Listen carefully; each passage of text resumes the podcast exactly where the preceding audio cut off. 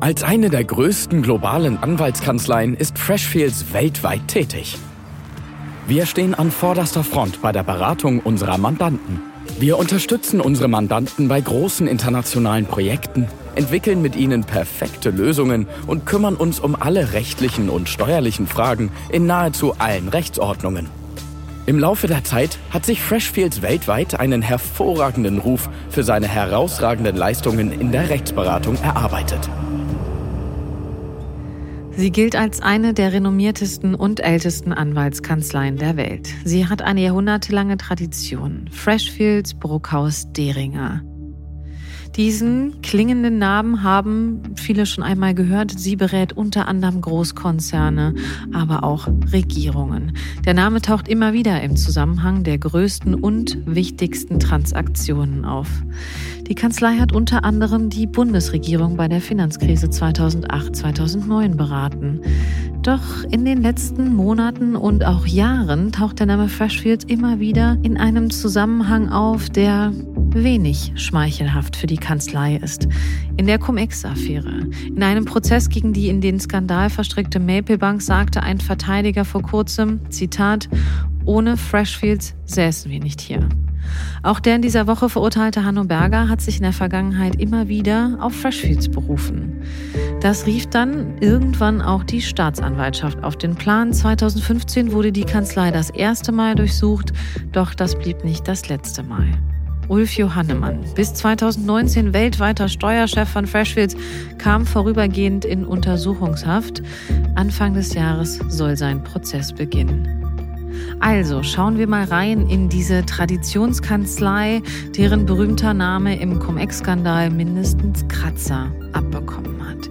In diesem Podcast sprechen wir alle zwei Wochen über die größten Wirtschaftskriminalfälle in Deutschland, wer dahinter steckt, wie sie dahin gekommen sind und welches System das zugelassen hat.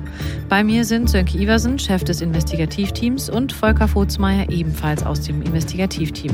Sie haben auch geheime Cum-Ex-Kundenlisten von Freshfields gefunden und verraten uns, wer da noch so draufsteht. Mein Name ist Ina Karabas und damit herzlich willkommen zu Handelsblatt Crime.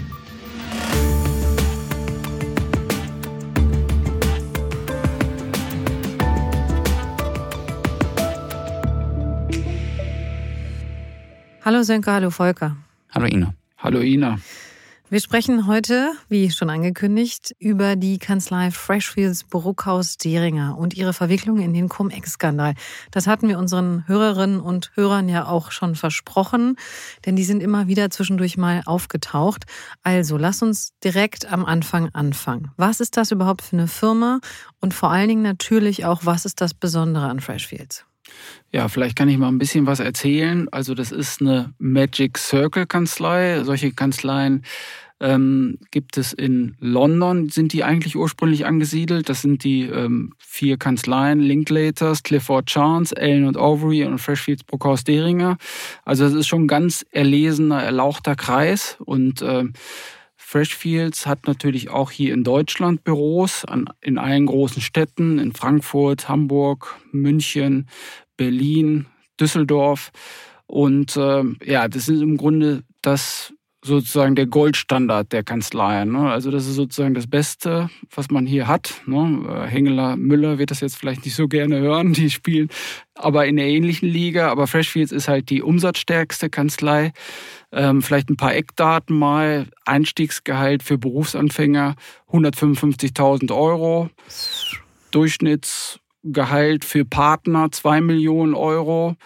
Weltweit erwirtschaftet Freshfields an 27 Standorten 1,7 Milliarden Euro Umsatz. Und ähm, ja, wie gesagt, äh, die Partner, die rechnen ungefähr 750 Euro die Stunde ab. Und ähm, also das ist die Kanzlei für M&A-Transaktionen, aber auch für Finanztransaktionen und ähm, ist eigentlich das Haus, was Banken beauftragen, wenn es halt um schwierige rechtliche Angelegenheiten geht. Also das ist sozusagen Nummer eins Kanzlei der Banken. Bei den Einstiegsgeldern muss man ja sagen, der oder die andere, die sich äh, bei großen ähm, Beratungsgesellschaften äh, beworben hat, könnte jetzt denken, dass sie vielleicht doch eher bei Freshfields angefangen hätte. Aber lass uns mal bei Freshfields äh, bleiben. Die haben ja nicht nur Banken beraten, sondern ich bin mir relativ sicher, dass die auch die Bundesregierung beraten haben, oder? oder noch beraten sogar. Ja, genau. Die ganze Politik in, in Deutschland setzt sehr auf Freshfields. Was du jetzt im Kopf hast, ist wahrscheinlich die Beratungstätigkeit während der Finanzkrise, also 2008, 2009. Stabilisierungssachen, Bankensektor, da hat äh, die Bundesregierung auf Freshfields gesetzt und Freshfields trägt das auch, man kann auch sagen, mit Recht äh, vor sich her als Ausweis äh, ihrer Fähigkeiten. Wir haben vor einer Weile mal eine Umfrage gemacht beim Handelsblatt da waren, ich glaube, 18 verschiedene öffentliche Mandate gleichzeitig am Laufen für Freshfields. Ähm, das geht so weit, dass äh, ausgerechnet jetzt Walter Borjans, den wir als äh, Cum-Ex-Bekämpfer mhm. kennen, der 2013 sogar Freshfields mal ohne Ausschreibung mandatiert. Also die, die Politik setzt sehr große Stücke und großes Vertrauen in diese Kanzlei. Diese Kanzlei Freshfields, lass uns mal ganz kurz über deren Ursprung sprechen. Freshfields ist jetzt kein deutscher Name. Ist es denn eigentlich überhaupt eine deutsche Firma vom Ursprung her? Teils. Also Freshfields hat sehr alte deutsche Wurzeln, aber noch ältere englische Wurzeln. Ähm, wenn wir die Deutschen nehmen, da können wir mehr als 150 Jahre zurückgehen äh, zum Königsberger Juristen Ludwig Noack, der seine Zulassung damals als Anwalt in Hamburg bekommen hat und den Grundstein für diese Kanzlei gelegt hat der war dann, also das ging langsam vor, sehr langsam, aber gut, 1840 sprechen wir hier. Also 28 Jahre lang war der Noack selbstständig und hat sich als Ein-Mann-Kanzlei ähm, da fortbewegt, bevor er sich mit dem, ich glaube, 20 Jahre jüngeren Juristen Julius Seebohm äh, zusammentat. Und dann machten die in der Rathausstraße in Hamburg äh, ihre Kanzlei auf. Das ist ganz in der Nähe von der Adresse, wo Freshfields heute seine Kanzlei hat, äh, in Hamburg an den Hohen Bleichen. Und 1914 äh, hatte die Kanzlei dann fünf Anwälte. Es gibt neben dem Noack allerdings noch ein paar weitere Gründerväter. Na, Noack ist der älteste, aber halt nicht der einzige. Insgesamt gibt es fünf. Äh, die müssen wir jetzt nicht alle aufzählen, aber zwischen 62 und 85 äh, hatte sich ähm, diese Kanzlei also schon in Hamburg und Düsseldorf, Berlin und Bonn aufgestellt. Und ähm, im Jahr 2000 wurde das dann alles unter einer noch traditionsreicheren und noch älteren Kanzlei zusammengefasst und die hieß dann Freshfields. Da kann vielleicht Volker ein bisschen was über die englischen Wurzeln erzählen. Ja, also man muss auch sagen, die Kanzlei legt sehr viel Wert darauf, dass der gesamte Name genannt wird. Freshfields Bruckhaus Deringer, das ist durchaus ein Unterschied zu Clifford Chance zum Beispiel. Die haben nur den britischen Teil erhalten, aber dieser Zusatz Bruckhaus Deringer, der wird im Übrigen auch in Großbritannien geführt dort. Ne? Also es ist halt wirklich eine voll fusionierte Kanzlei und es war keine Übernahme im Jahr 2000. Also damals wurde der Rechtsmarkt hier in Deutschland liberalisiert und es kamen halt sehr viele britische, teilweise amerikanische Kanzleien hier auf den deutschen Markt. Und Bruckhaus Deringer hat sich dann halt mit Freshfields zusammengetan. Ne? Das sind heute, ist das eine riesen Anwaltsfirma mit insgesamt 2500 Anwälten. Und äh, die sind in fast allen europäischen Ländern aktiv, haben auch in Amerika jetzt Geschäft. Und äh, ja, insofern, also sehr traditionsreich, sehr hochwertig und äh, ja, also wirklich ein Goldstandard unter den deutschen und internationalen Wirtschaftskanzleien. Du hast schon gesagt, der Name Freshfields kommt dann natürlich eben auch aus UK durch die Fusion. Ne? Und ich glaube, dass ähm, das, was Sönke gesagt hat, das reicht noch weiter zurück. Wenn ich das richtig im Kopf habe, irgendwann so um 1800 rum. Genau, es gab tatsächlich einen Mr. Freshfields, ne, der hieß William mit Vornamen. Ähm, der hatte einen Pater, äh, der hieß Samuel Dodd und äh, die haben sich also zusammengetan. Das geht dann über viele, viele Generationen. Wenn du überlegst, 1743 äh, fängt er dort an und wir sind jetzt im 2022, jedenfalls über viele, viele Generationen wuchs das. Ähm, die Freshfields Kanzlei hat auch dieses schicke Wappen äh, mit dem heiligen Michael, das ist der Bezwinger Luzifers. das sagt auch ein bisschen daraus, also das Selbstverständnis. Und das tragen die auch sehr vor sich her, die, diese Anwälte. Genau, das ist, das ähm, ist tatsächlich noch das, das Wappen, was du gerade gesagt hast, was sie bis heute benutzen. Das heißt also, wenn Sie äh, jetzt Freshfields googeln, dann können Sie genau dieses Wappen, bisschen modernisiert vielleicht, auf jeden Fall noch sehen. Lass uns äh, vielleicht nochmal in der Historie ganz kurz bleiben. Und ich möchte kurz sagen, ich weiß, Sie legen Wert auf den Namen Freshfields Brookhaus Deringer. Wir werden trotzdem weiterhin Freshfields sagen. Es hat sich dann doch ein bisschen durchgesetzt, Sie nur beim ersten Namen zu nennen. Lass uns, Volker, vielleicht tatsächlich einmal schauen, was die so für Erfolge vorweisen können, weil das ja wichtig ist. Darauf beruft sich natürlich so eine Reputation? Ja, also das liegt natürlich auch an der Mandatsgeschichte. Ne? Also die hatten wirklich Top-Mandate, auch wenn man ganz weit zurückgeht in der Geschichte. Ne? Zum Beispiel das Deutsche Kaiserreich ließ sich von äh, Freshfields beziehungsweise den Vorgängereinheiten beraten, als es darum ging, die Insel Helgoland äh, von Großbritannien zurückzukaufen. Ähm, sie half zum Beispiel bei der Gründung und Abwicklung des Chemiekonzerns IG Farben.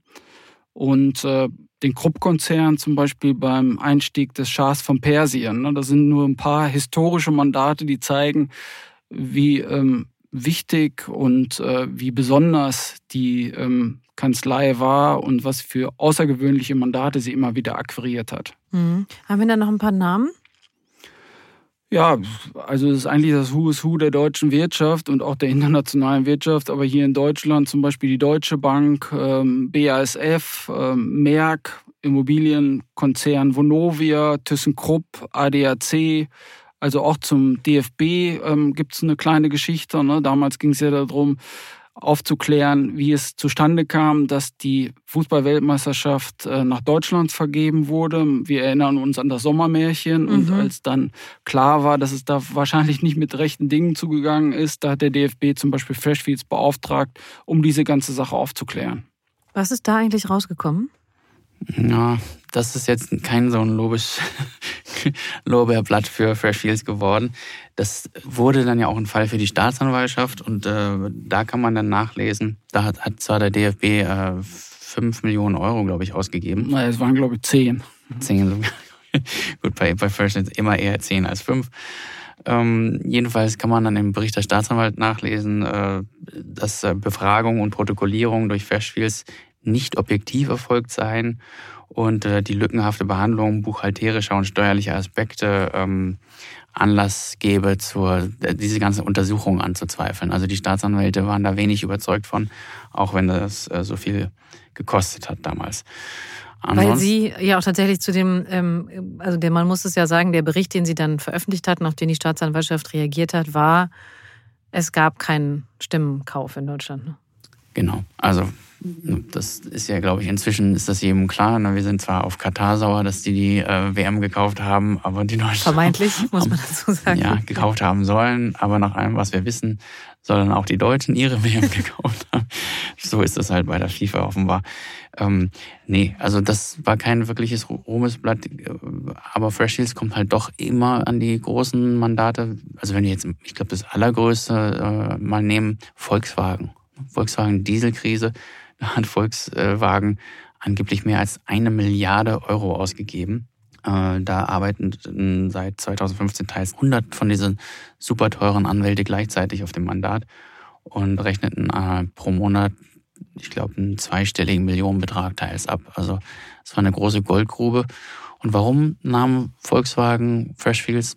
Eben wegen des Rufes. Ja, und ich meine, für alle, die vielleicht jetzt nochmal nachhören wollen, warum das Thema äh, Dieselgate eben so wahnsinnig teuer für Volkswagen war, auch dazu gibt es natürlich Handelsbad Crime-Folgen. Drei Stück in der Zahl sogar, können Sie gerne nachhören. Also Freshfields auch da aktiv, das ist ja das, was wir gesagt haben. Die tauchen immer mal wieder in unseren Geschichten auf. Wie sehen die sich eigentlich selber? Ja, die haben ähm, ein besonderes Selbstverständnis, kann man wohl sagen. Ne? Also das ähm, schreiben die auch in ihre Richtlinien rein. Die schreiben da zum Beispiel, wir wollen unsere Kunden nicht nur gut beraten, wir wollen dies in einer verantwortungsvollen und nachhaltigen Art und Weise tun. Das ist so das, was sie vor sich hertragen. Ne? Diese besondere Corporate Responsibility, ne? also dass, äh, dass man sehr verantwortungsbewusst mit seinen Aufträgen umgeht und äh, langfristigen positiven Effekt auf die Gesellschaft soll das Ganze haben. Ne? Das steht auch in diesen Richtlinien drin. Ne? Das ist das eine, also die besondere ethischen Ansprüche, die man hat. Das andere ist aber auch ganz klar, Sie wollen die beste Kanzlei sein. Das ist der Anspruch, den man formuliert und äh, das ist das Ziel, nach dem man strebt. Ja, und Sie haben natürlich, Sie befinden sich da in relativ guter Gesellschaft natürlich auch. Eine Kanzlei mit einem derartigen Ruf hat auch eigentlich gute Freunde meistens, oder? Ja, sehr, sehr gute Freunde natürlich. Also als Freshfields äh, in Hamburg war das, äh, die sein 175-jähriges Jubiläum gefeiert hat. Und da kam auch nicht irgendjemand, sondern kam halt der erste Bürgermeister Hamburgs, ne? Olaf Scholz, unser heutiger Bundeskanzler. Und der war auch ganz außer sich, vor so einer tollen Gruppe zu sprechen und lobte die also über den grünen Klee und sagte, Freshfields sei halt die Sozietät, die unsere Gesellschaft immer wieder aktiv mitgestaltet hat. Freshfields ist eine Sozietät, die unsere Gesellschaft immer wieder aktiv mitgestaltet hat. Ihre Anwälte handeln nach dem kategorischen Imperativ von Immanuel Kant. Handle nur nach derjenigen Maxime, durch die du zugleich wollen kannst, dass sie ein allgemeines Gesetz werde. Sie sind eine Flamme des leidenschaftlichen Eintretens für Integrität, für in jeder Hinsicht gutes Recht. Wir dürfen gespannt sein, wie die Kanzlei Freshfields Bruckhaus-Deringer auch in Zukunft die gute Tradition des Vorausschauens pflegen wird. Ja, da hat er auch ja gar nicht Unrecht, haben wir gerade drüber gesprochen, aber das sind natürlich äh, wirklich, wie du sagst, Worte voll des Lobes. Und da sind wir dann auch schon relativ schnell bei Cum-Ex. Der ehemalige erste Bürgermeister Hamburgs, Olaf Scholz und Freshfields in Hamburg. Wir wissen, Warburg äh, ist einer der relevanten Player in dieser Kriminalgeschichte, muss man sagen. Wann genau stieg denn jetzt eigentlich Freshfields in die Cum-Ex-Beratung ein? Also dokumentiert ist jedenfalls ein Gutachten für die australische Investmentbank Macquarie. Da hat äh, Freshfields 2005 war das ein äh, Gutachten erstellt, eine sogenannte Tax Opinion. Und das ist äh, jedenfalls ähm, das, was man sagen kann, dass es 2005 auf jeden Fall anfing. Ne, da, seitdem ist es dokumentiert. Das war übrigens auch das Gutachten, was dann später Hanno Berger in die Hände fiel, und weil er sollte eine Zweitmeinung dazu schreiben. Und äh, der hat, soll damals so gesagt haben, wie, das kann doch gar nicht wahr sein, was Freshfields hier aufgeschrieben hat. Und äh, ja, er hat es dann zum Anlass genommen, um selbst in diese Cum-Ex-Beratung einzusteigen. Das war sozusagen der Auslöser für Hanno Berger. Ja, und was dann im Endeffekt mit Hanno Berger passiert ist, das haben wir vergangene Woche Dienstag vor Gericht erlebt. Da gibt es auch eine Sonderfolge zu. Wir hören kurz rein in das Urteil zu Hanno Berger. Es ist mittlerweile 15.44 Uhr. Es hat alles doch deutlich länger gedauert, als wir gedacht haben, also als viele, glaube ich, hier auch damit gerechnet haben. Das liegt zum einen daran, dass es am Anfang noch mal eine kurze Beweisaufnahme gab. Da kommen wir aber gleich zu. Und, ähm, und dann hat der Richter das Urteil verlesen und dann auch sehr lange begründet, muss man sagen. Also fast eine Stunde 30. Kommen wir, wir gehen gleich äh, durch die einzelnen Elemente. Sönke, lass, ich möchte gerne ganz, ganz, ganz hinten anfangen. Und zwar, als alles vorbei war gerade, als alle aufgestanden sind und rausgegangen sind und die Anwälte etwas gelöst waren, da sah Hanno Berger zum ersten Mal angefasst aus in diesem ganzen Prozess, zumindest so wie ich ihn beobachtet habe. Wie fandest du das? Wie, wie fandest du ihn? Ja, ich habe natürlich auch sehr genau hingeguckt. Ne? Am Anfang, als der Richter anfang, anfing zu sprechen, hat er halt, ähm, der sah so ein bisschen aus wie in einer Kirche. Ne? Da, er stand, die Hände waren so halb gefaltet. Er hat nach, auf den Boden geguckt, während der Richter sprach.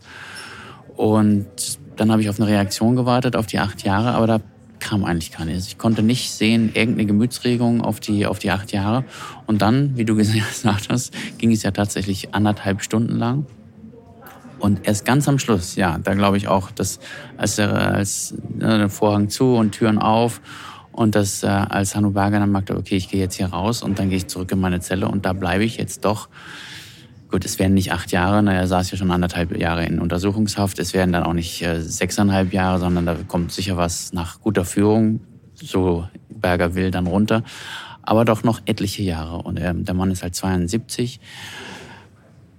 Der, der, der ist nicht im besten Gesundheitszustand, äh, hat ja auch noch einen weiteren Prozess vor sich. Also, also wenn das vorher nicht gemerkt hat, jetzt ist es halt wirklich deutlich, das Gefängnis bleibt auf Dauer sein Zuhause. Ja, wie wir gerade gehört haben, es ist für Hanno Berger nicht gut ausgegangen. Aber er ist auch nicht der Einzige gewesen, der sich unter anderem, ganz wichtig zu sagen, auf Freshfields und deren Expertise verlassen hat im Fall Comex, Sönke. Nee, im Gegenteil. Also Freshfields kommt einem, wenn man zu Comex recherchiert, an allen Ecken und Enden äh, entgegen. Wir haben jetzt kürzlich vor ein paar Wochen die ähm, geheime Kundenliste von Freshfields in die Hand bekommen sogar. Und die umfasst so 20, 25 Namen. Und äh, ja, geht los mit bei A, American Investment Group, AXA, Ballantine Capital, Bank of America, also die ganz großen Namen, Merrill Lynch, Barclays in Frankfurt, Barclays in London, Bear Stearns, äh, die heute JP Morgan sind, Credit Suisse in, in, der, in der Schweiz, Deutsche Bank, Dresdner Kleinwort, heute Commerzbank, Lehman Brothers, Macquarie in Australien, Morgan Stanley, Nomura in Japan, Royal Bank of Scotland, also praktisch doch eine, eine sehr, sehr gehobene Kundenliste. Die haben alle auf Freshfields äh, sich verlassen. Die wollten alle diese Steuergeschäfte machen, wollten aber nicht ohne sozusagen das absolute goldene Gütesiegel das machen. Und das kam von Freshfields. Okay, dann lass uns einmal über dieses goldene Gütesiegel sprechen. Was genau hat Freshfields denn gemacht? Was, was, worin bestand die Arbeit? Ja, die haben üblicherweise Gutachten geschrieben für die. Ne? Also im Fachjargon spricht man von Tax Opinions. Und ähm, ja, da sollen die halt diese Transaktionen erstmal begutachten. Geht das überhaupt? Ist das rechtlich zulässig, wenn diese Bank diese Transaktionen betreibt? Und Freshfields hat dann grundsätzlich äh, grünes Licht gegeben. Ne? Die haben halt gesagt, ja, das funktioniert, das könnt ihr so machen und äh, hier habt ihr sozusagen unseren Freibrief. Ne? Also ein Freibrief ist es natürlich nicht, aber es macht natürlich sehr viel Eindruck. Ne? Wenn mhm. eine Bank damit aufwarten kann, wenn zum Beispiel das Finanzamt, die Betriebsprüfung, wenn die unangenehme Fragen stellen und wenn die dann so ein Freshfields-Gutachten aus der Schublade ziehen können, dann ähm, bedeutet das einiges. Ne? Und für, für die Banken war das dann sozusagen das Go.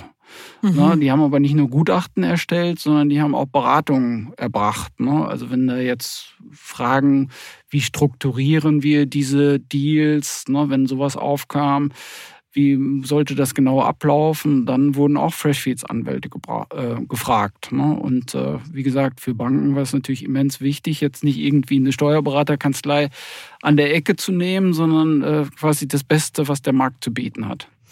Und du hast es gerade gesagt, das Beste, was der Markt zu bieten hat. Jetzt ist es natürlich so, dass im Markt Freshfields definitiv ein Name ist. Aber Cum-Ex musste ja auch an den Finanzbehörden vorbei. Da haben wir immer wieder drüber gesprochen. Galt das da eigentlich auch?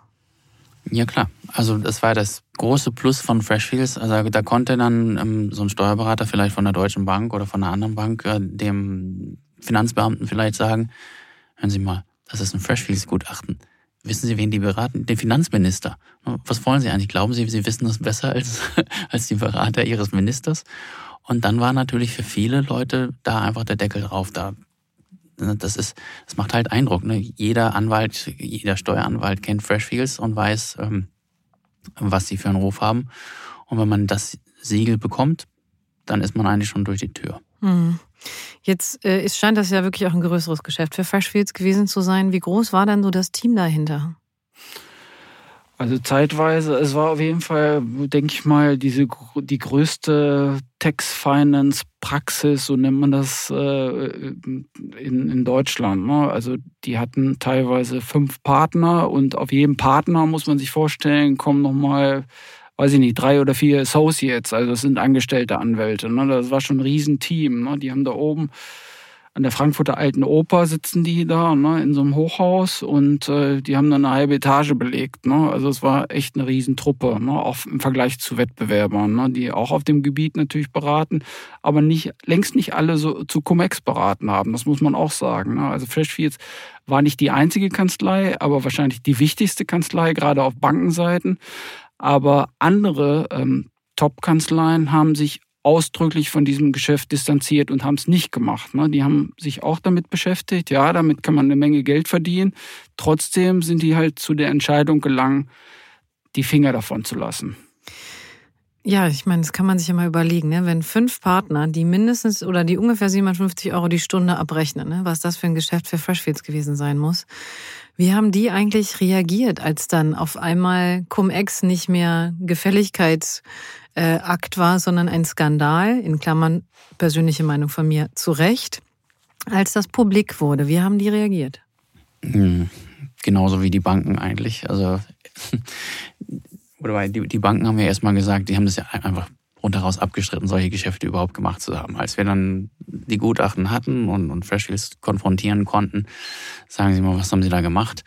Dann war die erste Antwort eigentlich, Ach, Eversen, das war doch nur ein, so eine theoretische Begutachtung eines möglichen Steuergeschäfts. Da hat doch niemand von unserer Kanzlei beraten oder gesagt, machen Sie diese Geschäfte, sondern wir haben nur eine Meinung abgegeben. Und ähm, das ist natürlich nicht strafbar. Also strafbar, das Wort haben die natürlich gar nicht in den Mund genommen, aber waren, seit wann berichten wir darüber? Seit 2013, 14 so im, im Handelsblatt. Also sagen wir mal, die ersten fünf Jahre waren, waren die ganz locker dabei zu sagen, hier gibt's nichts zu sehen, gehen Sie weiter. Und man muss ja auch sagen, der Mann, auf den wir nachher noch zu sprechen kommen, Ulf Johannemann, der wichtigste Cum-Ex-Berater, den es in, ich sag mal, in Deutschland, also neben, also von Freshfields jedenfalls gesehen, gibt, der wurde zum weltweiten Steuerchef befördert, weit nachdem bekannt wurde, dass alle möglichen Staatsanwälte äh, sich diese Geschäfte ganz genau angucken. Also die waren so selbstsicher, dass sie den Mann, der da inkriminiert, würde ich sagen, war, also der unter Verdacht stand, den haben sie befördert und nicht einfach nur von, von A nach B, sondern zum weltweiten Steuerchef. Also ja, man muss natürlich dazu sagen, ähm, Sönke, du sagtest es ja gerade schon mit dem äh, Herrn Ulf Johannemann, mit dem beschäftigen wir uns ja noch in der nächsten Folge ein bisschen genauer. Der ist auch angeklagt ähm, mit einem weiteren Partner zusammen von der Generalstaatsanwaltschaft Frankfurt. Also da kommt es bald zu einem Prozess. Aber um das an der Stelle nochmal klipp und klar zu sagen, ähm, es gilt natürlich die Unschuldsvermutung. Ne? Also da gibt es einige Verdachtsmomente, die gegen ihn sprechen und die Staatsanwaltschaft hat einiges zusammengetragen, ähm, was man durchaus als heißes Material bezeichnen kann. Aber Stand jetzt ist er natürlich nicht verurteilt und auch nicht rechtskräftig äh, verurteilt. Äh, das steht uns allen noch bevor und das werden wir natürlich auch beobachten. Genau, und deswegen wollen wir ihn auch nicht verurteilen, sondern über die Fakten sprechen, die wir recherchiert haben. Und Fakt ist, Sönke hat es gerade gesagt, Freshfields hat sehr lange offenbar ja geglaubt, sie haben sich im Rahmen des rechtlich Erlaubten bewegt. Genau, das ist immer die Antwort, die uns gegeben wurde, wenn, uns da, wenn wir danach gefragt haben, ne? als diese Fälle hochkamen, als die Finanzverwaltung die Steuern bei den Banken nicht mehr erstattet hat, dann war natürlich die Frage, hm, wie sieht es denn jetzt bei Freshfields aus? Stehen Sie nach wie vor zu diesen Gutachten? Ja, war dann die Antwort. Diese Gutachten sind absolut korrekt, da gibt es nichts dran zu rütteln.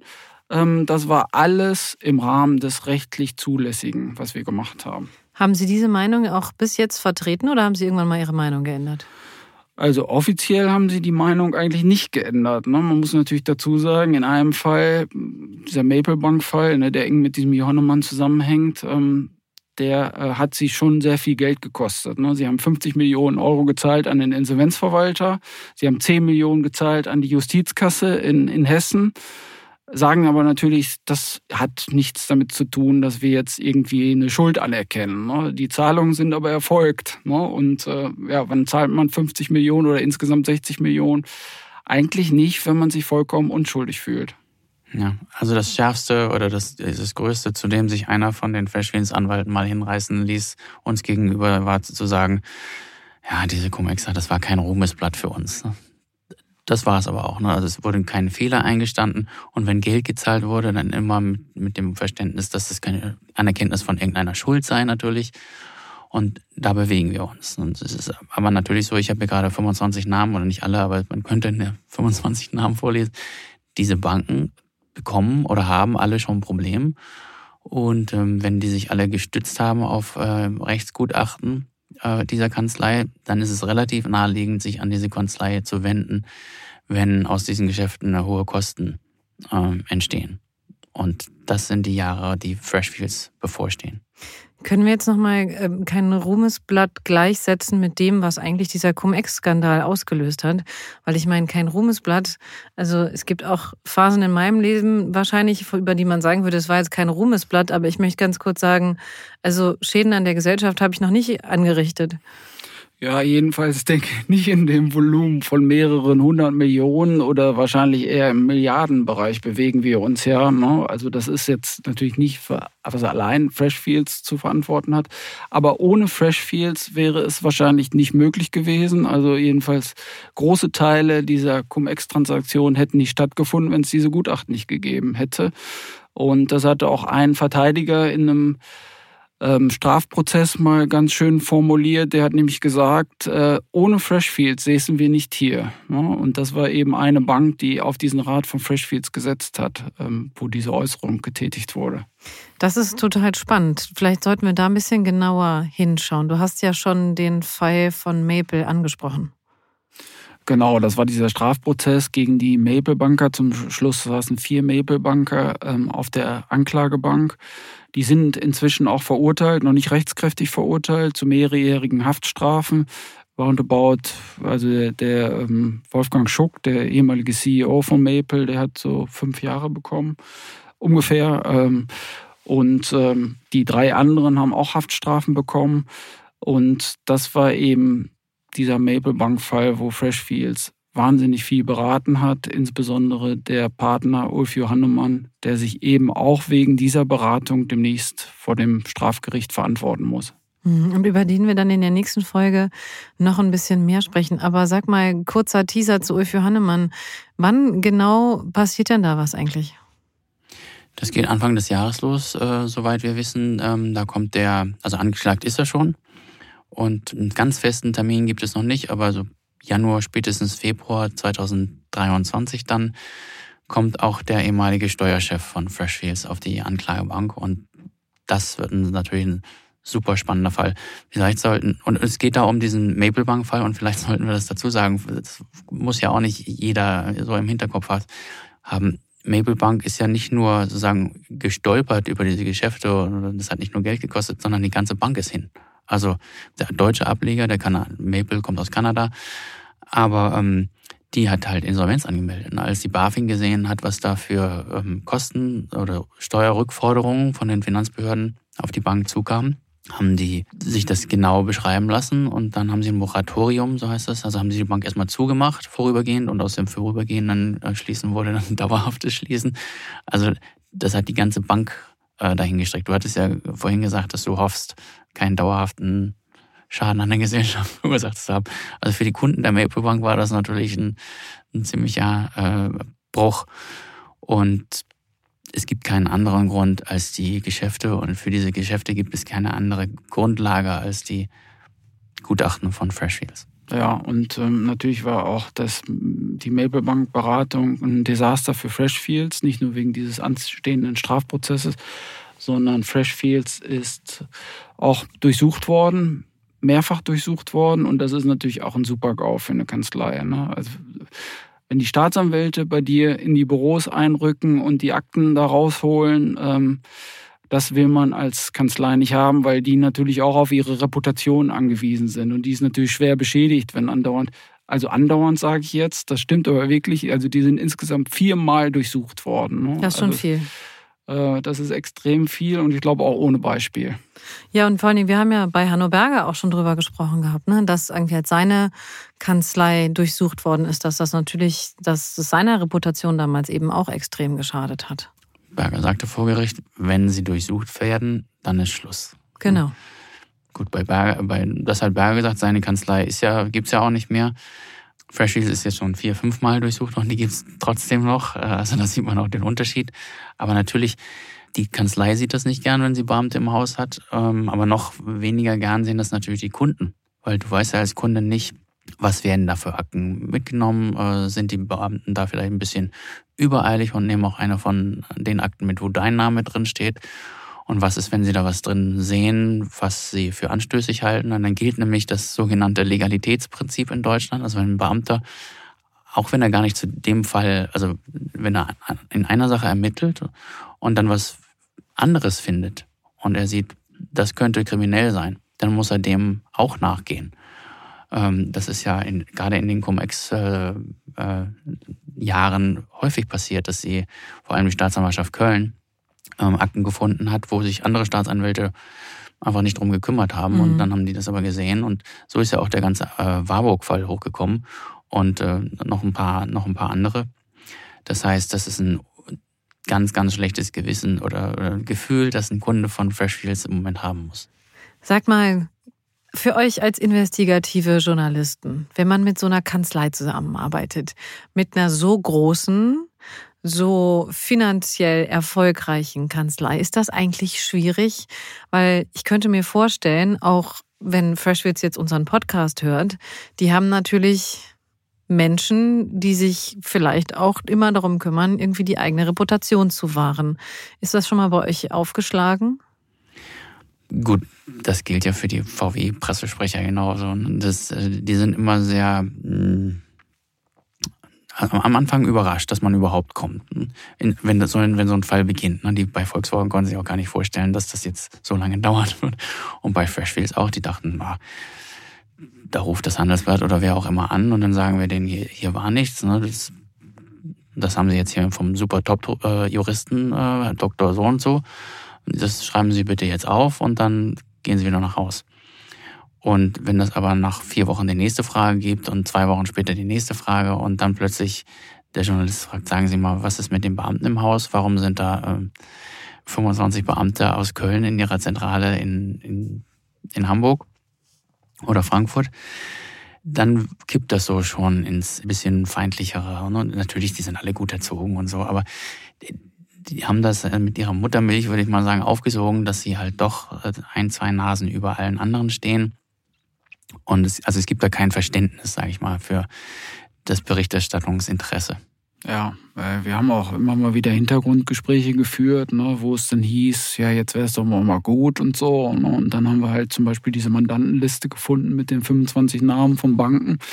Ja gut, an so einem Thema kann man dann nicht vorbei. Ne? Also das ist dann gewaltig und das Thema ist auch immer noch gewaltig und es beschäftigt die ganze Branche, muss man sagen. Ne? Weil, ja, also wenn jetzt diese zwei ähm, ehemaligen Partner von Freshfields auf der Anklagebank sitzen, das ist völlig außergewöhnlich. Ne? Das kommt alle Jubeljahre mal vor. Ne? Also das ist halt ähm, in der ganzen Branche ähm, eine Riesenaufregung um das Thema. Ne? Und alle gucken da jetzt ganz genau hin, was passiert da. Mhm. Ja, und ich meine, wir sind Journalisten und unsere Aufgabe ist es nicht liegen zu lassen. Und unsere Aufgabe ist es auch nicht, es mal gut sein zu lassen. Im Gegenteil, wir bleiben so lange dran, bis der Fall aufgeklärt ist. Beziehungsweise natürlich, bis die Staatsanwaltschaft oder der Richter irgendwann ein Urteil gesprochen hat. Aber Freshfields, das muss man ja auch sagen, hat sich natürlich schon auch mit dem Fall beschäftigt und hat einen Ethikrat eingerichtet im Endeffekt. Also sie haben irgendwann selber auch mal zu sich selber nicht mehr gesagt, bitte gehen Sie weiter, sondern sind stehen geblieben, haben gesagt, ah, okay, wir machen jetzt was. Ja, die haben schon auch gemerkt, dass das also ja, mit dem Ruhmesblatt, ne, da hat Sönke eben schon gesagt, dass es der Managing Partner, also der Kanzleichef hier so gesagt hat, dass es kein Ruhmesblatt war. Aber ich glaube, das ist natürlich viel zu wenig. Ne, und das haben sie auch erkannt. Sie haben sich ja von den Partnern auch getrennt, ähm, hat lange gedauert, aber irgendwann haben sie es dann doch eingesehen, dass es keinen Sinn mehr hat, solche Leute in den Reihen zu haben. Ähm, damit kann man sich nur selbst schaden. Und ähm, ja, tatsächlich haben sie jetzt auch einen Ethikrat eingerichtet mit namhaften Persönlichkeiten. Ähm, da ist zum Beispiel ähm, Udo Di Fabio, ehemaliger Bundesverfassungsrichter, der dieses Gremium führt. Und äh, ja, man gibt sich zumindest die Mühe. Ob das dann tatsächlich zu etwas führt, äh, muss man abwarten. Aber ich glaube, man hat schon erkannt, dass sowas nicht nochmal vorkommen darf. Ja, auf jeden Fall, weil ihr habt es ja schon gesagt, zwei Partner vor Gericht, das ist auch für die renommierteste Kanzlei oder eine der renommiertesten Kanzleien der Welt ein echtes Problem. Ich bin schon gespannt, wie es weitergeht. Danke, Volker. Danke, Sönke. Vielen Danke Dank. auch, Ina. Und in der nächsten Folge schauen wir uns dann mal ein Mandat an, das die Kanzlei wirklich beschäftigt hat und ein Mann, der dabei mehr im Licht steht als alle anderen. Bis dahin wünschen wir Ihnen eine wunderschöne Weihnachtszeit und einen guten Rutsch ins neue Jahr. Die nächste Folge Crime kommt dann direkt zum neuen Jahr am 1. Januar. Zum Ende des Jahres schauen wir auch einmal ganz kurz auf das zurückliegende Jahr und ich muss sagen, ich freue mich sehr, so viele Hörerinnen und Hörer gewonnen zu haben für diesen Podcast. Ich möchte mich an dieser Stelle ganz herzlich bei Ihnen allen bedanken fürs Zuhören und natürlich auch für das zahlreiche Feedback, was uns erreicht. Und wir freuen uns natürlich nach wie vor auch über weiteres Feedback. Schicken Sie uns dazu gerne wie immer eine Mail an crime@handelsblatt.com oder auch gerne eine Text- oder eine Sprachnachricht. Die Nummer dazu finden Sie in den Show Notes. Ich möchte mich auch ganz, ganz herzlich für die intensive Zusammenarbeit mit Christian Heinemann, unserem Producer, bedanken, der nicht nur diese Folge und ganz viele der zurückliegenden produziert hat. Und wir machen weiter in 2023. Da wird es bei Crime eine Änderung geben. Das verraten wir Ihnen dann im neuen Jahr. Bis dahin erstmal schöne, entspannte Tage und bis zum nächsten Jahr.